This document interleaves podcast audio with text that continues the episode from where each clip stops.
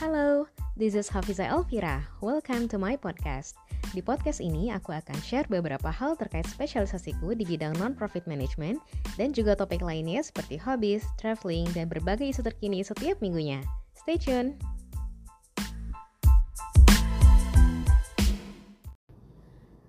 Kali ini aku mau ngebahas 5 alasan kuliah non-profit management di Amerika Serikat. Buat teman-teman yang saat ini lagi kerja di lembaga sosial atau lembaga non-profit, semoga podcast ini bisa jadi inspirasinya. Aku akan mulai dengan sedikit bercerita latar belakang kenapa aku memilih untuk kuliah di bidang ini.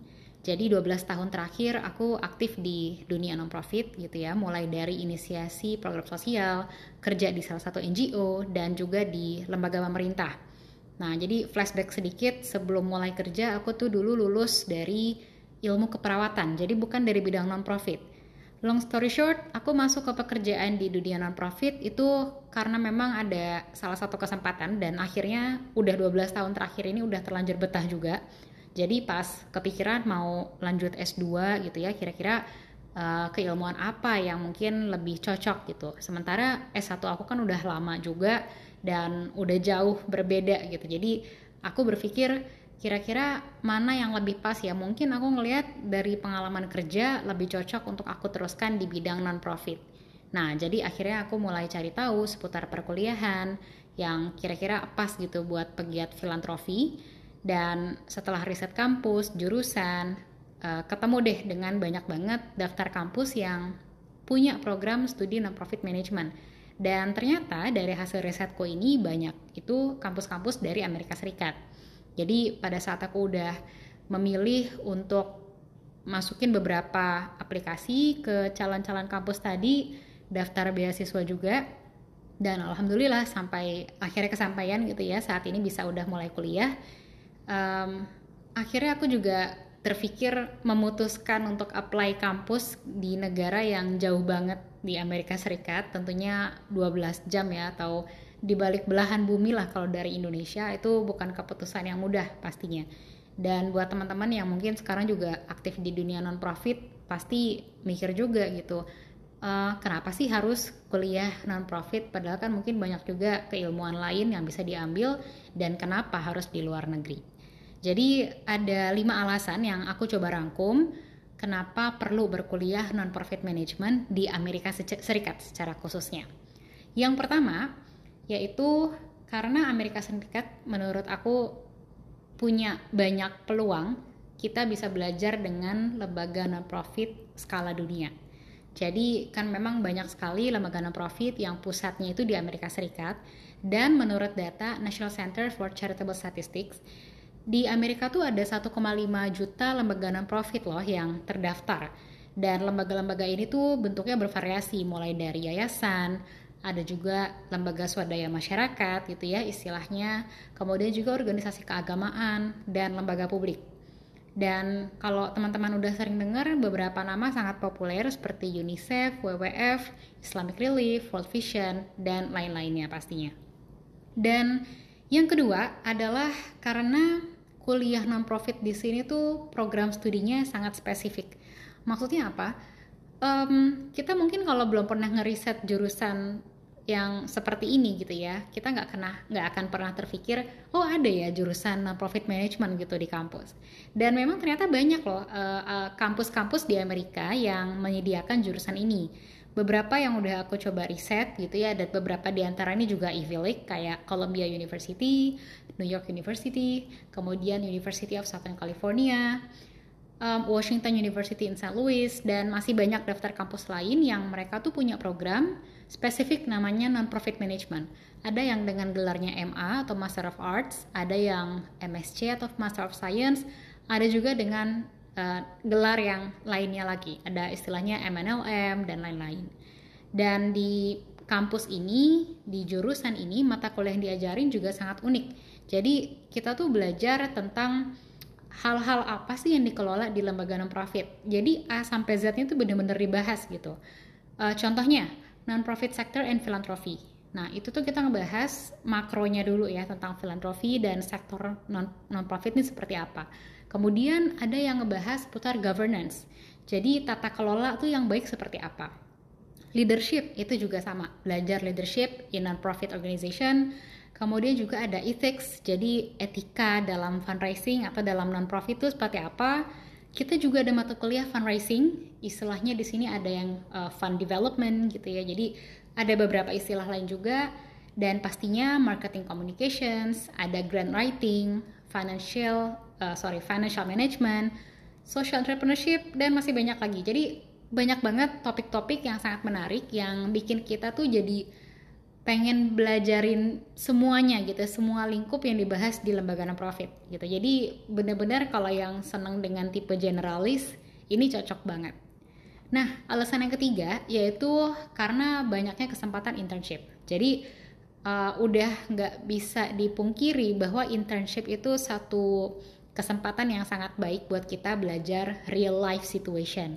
Nah, di sini kita tuh bisa magang atau intern di lembaga non-profit yang ada di mungkin di state kita gitu ya misalnya kalau sambil kuliah atau kalau setelah kuliah eh, kampus-kampus juga punya program namanya OPT atau opti, uh, optional practicum uh, training dan academic training itu kalau udah selesai kuliah.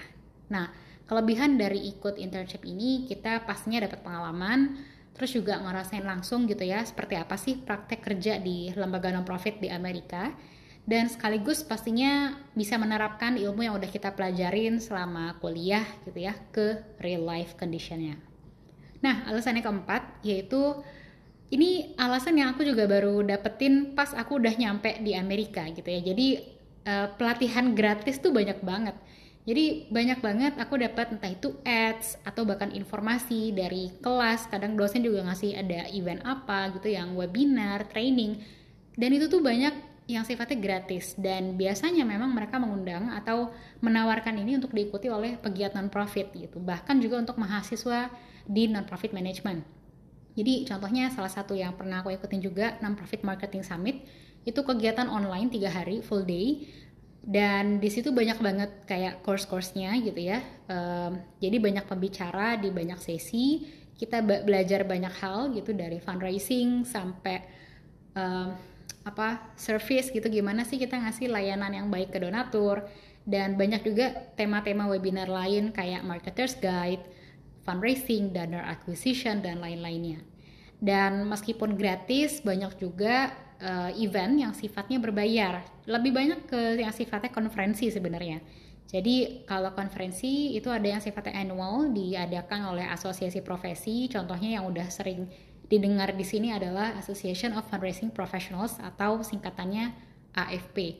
Itu perhelatan yang cukup prestisius juga lah bisa dibilang gitu. Nah, yang kelima atau yang terakhir adalah variasi program fundraising. Jadi banyak keunikan sebenarnya ya dan juga pastinya perbedaan antara program fundraising yang dijalankan di Amerika sama di Indonesia. Kalau di Amerika salah satu contohnya adalah di sini tuh nggak ada atau hampir jarang ditemui kampanye donasi yang mengarahkan channelnya tuh menggunakan transfer rekening bank. Jadi kalau di Indonesia kan kita sering ya lihat misalnya di spanduk atau kayak misalnya di uh, WhatsApp atau bahkan di ads gitu donasi melalui transfer ke rekening ini gitu. Nah kalau di Amerika tuh nggak ada karena memang ada beberapa alasan juga terkait dengan um, privacy dari rekening bank itu sendiri.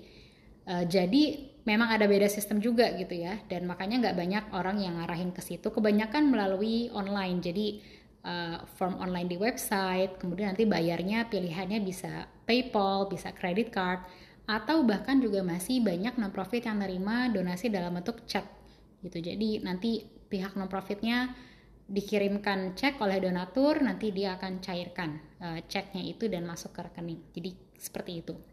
Nah, selain itu juga ada keunikan lain seperti event gala dinner atau gala biasanya di sini sebutnya. Dan event gala ini bisa dibilang udah kayak event tahunan gitu buat non-profit dia mungkin gala tuh ada yang sifatnya gede banget, ada yang sedang gitu ya kapasitas uh, orang yang diundang.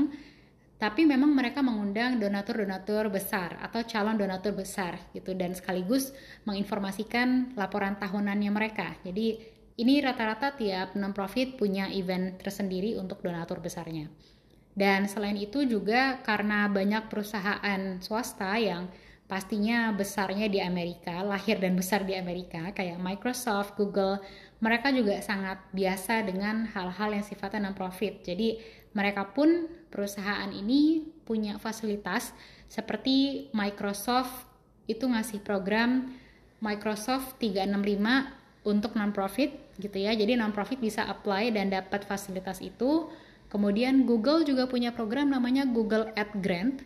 Jadi Google kayak ngasih grant untuk non-profit bisa pasang ads for free.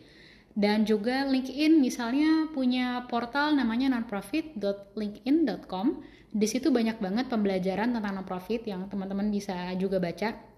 Kemudian Facebook Instagram udah nggak asing lagi mereka emang punya fitur uh, fundraisers. Jadi orang misalnya kalau lagi ulang tahun uh, mereka mau bikin jadi fundraiser mensupport non-profit apa itu tinggal bikin aja halaman uh, fundraisernya dan e-commerce kayak misalnya Amazon juga mereka punya namanya Amazon Smile. Uh, di situ dia menawarkan kalau customer milih non-profit, nanti setiap pembelian yang dia create gitu ya, setiap purchase 0,5 persen apa 0,05 gitu ya persen dari setiap purchase-nya itu jadi donasi untuk non-profit yang dipilih oleh buyernya atau usernya. Dan termasuk juga aplikasi desain kayak Canva itu ngasih kemudahan donasi juga um, dia ada opsi untuk donasi di dalam aplikasinya. Jadi udah nggak asing lagi kalau di sini perusahaan swasta juga contribute to non-profit.